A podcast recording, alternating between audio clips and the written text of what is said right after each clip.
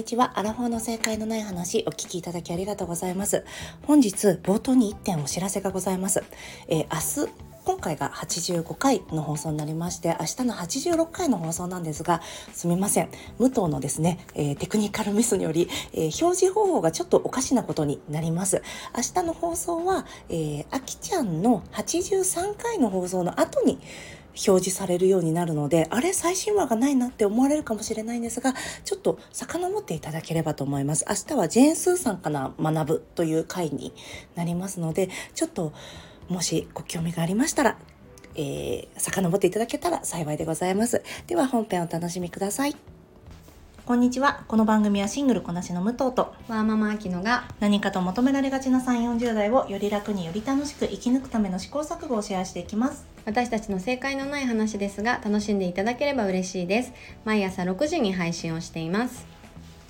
えー、本日も、えー、ワーママアキノが、えー、コーチとして活動しているので、えー、セルフコーチングの勧めとして、えー、自分自身に良質な質問を、えー、取っていただく、はい、というところで配信をさせていただきます。はい、その第3弾ですね、今日は、はい、お願いします。はい、お願いします。で今月はあの毎度すいません説明させていただきますが、はい、変化の多い春に向けて自分の取り扱いを知ろうというのを大きいテーマとしてメッセージを、えー、お届けしているんですけれども、はい、第3弾の、えー、質問は「心のリセット方法は何ですか?」いい質問。というところで。はい、はい、この間不機嫌。こうあのなんだっけ。あなたが不機嫌になる。うん、気分を害する。気分を害することは何ですか、うん、からの心のリセット方法ね。はい。そうですね。私心あとその前回に自分のご機嫌をどうやってとってますか？っていう質問があったと思うんですけど、うん、心も割とさ割とリセットすんだよね。でもその時にねあの答えてくれた、ね、のそのノートの書き出しはリセットになるよね。そうそうそうそう。そうだそのその話をしましょうね、うん、あの同じ話にね毎回しちゃうんだけどそのノートにバーって書いて私はこれに怒ってるんだっていうのが分かってこの対象と悩みの対象と距離を取って外在化してあなるほどね分かりました。みたいなことをやるっていう。だからそれでねリセットできる。でもリセットできない日あるよね。どうしても。なんか普段だったらさ寝たらとかノートに書いたらとか、うん、なんかアウトプットしたら終わることも許せね。えみたいな日もさ きっとあると思うんですよね。そうだね。その時の心のリセット方法かなんだろうね。なんかあんまり自分あ自分が悪かったとか自分だけで着地しても変だし、うんうん、あんまりにも他責すぎても変だし、うん、そこのバランスをみんなどうやってとってるんだろうね。なんかその考えてることに対しての答えを出そうと思うと、うん自分のせい他者のせいとかちょっと難しくなる場合があるから、うんうん、あのこれは私の例なんですけど、うんうん、本当に全く関係ないことをやるんだけど、うん、もう武藤がご存知の通り、うんうん、私はたけのこの里が大好きです。ここで急に出てきたね。そうなんですよ。うん、それをだってもう200円くらいでリセットできちゃうから。あいいね。それを一箱爆食いする、うんうん。それで私はリセットするって決めてるし、あの実際にあのあれを一箱食べたらもう、ね、あのリセットできちゃうんだけど、ね、そうだね。あのだんだん年齢的にもねあちょっと重たいなと思うぐらいになってきちゃったけど、うん、そうだね。クッキーだからね。そうそうそうそう。だからもう半分おまじないのような形で私はこれをやったらもう一旦リセットする。って決め、てる行動が私的にはたけのこの里。なるほどね、うんうん、なんかあるよね。そういうのなんて言うんだっけ？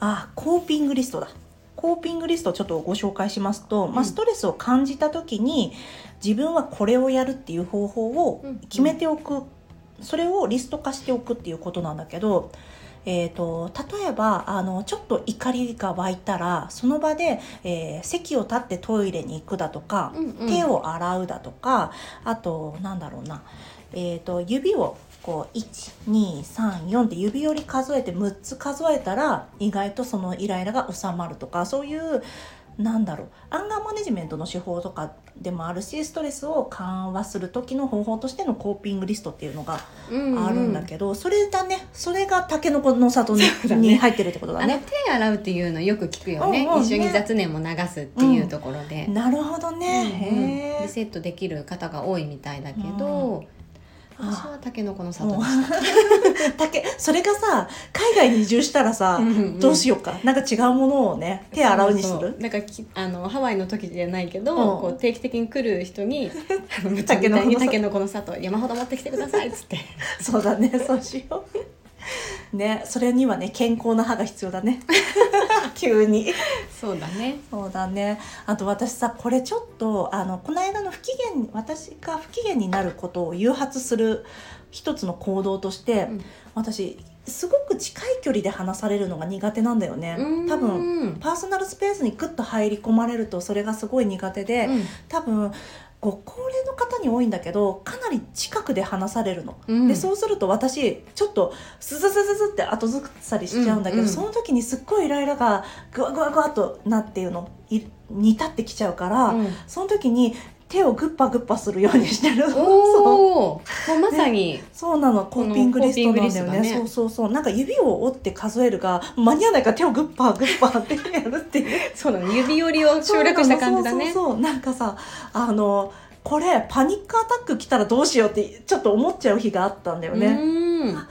近くてこうなんだろう嫌だっていうのが、うんうん。そうそうそう。だからそれ私には一応効果があるのかわからないんだけどやっている。なんか血流も良くなりそうだし。そうだね。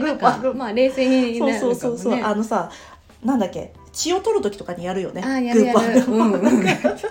注射する時そうそう。ね。ただそれが意味があるかは分かりません。医学的に。そうだ意味は全くないかもし素れません。人情報的にね、そうそう。あやるやるみたいな。そうそうっていうのをやってるかな、うーん。そえそんなさ、ううん。えご年配の方とそんな近くになるシーンあるか？そうなの。職場とかでねあの私ロームを結構担当してるのでそれでね質問とかがあったりとかすると、うん。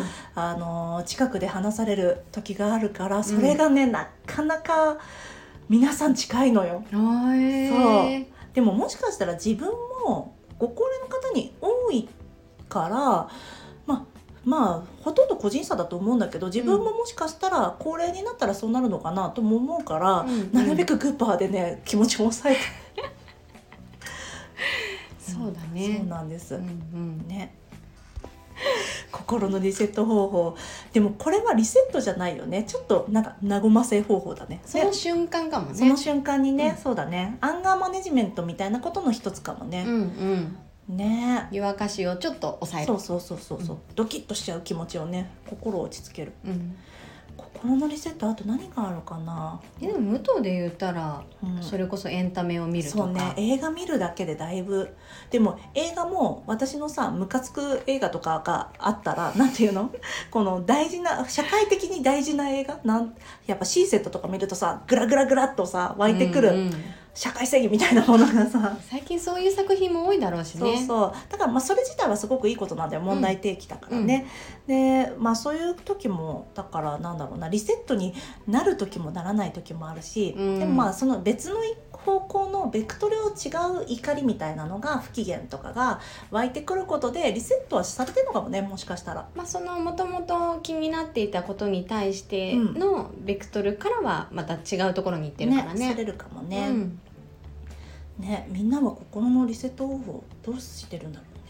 ね、これがやっぱりあるだけで、あのすごく強みになると思いますし、うん。前回もお話ししてるけど決してそのモヤモヤとかイライラが悪いことではないけど、ね。やっぱそれを引きずってしまうことが自分には何の得にもならないから、うんうん。あの気持ちを切り替えるベクトルを変えるうんっていう方法を、あの持っとくことはすごく重要だと思ってます。はい、ありがとうございます。じゃあ、こういった、えっ、と、あきちゃんのコーチングの内容は、あきちゃんのインスタグラムと、えー公式 LINE で配信してますので、それを概要欄の、えーツイッごめんなさい間違えた。リンクに貼ってあるので よかったらご覧になってみてください。では今日も聞いていただきありがとうございます。この番組はスタンド FM はじめ各種ポッドキャストで配信しております。ハッシュタグ正解のない話。正解が漢字で話がひらがな。でつぶやいていただきましたら私たちがいいねを押しに行きます。皆さんのフォローやご意見いただけますと大変励みになりますのでお待ちしております。ではまた次回。失礼いたします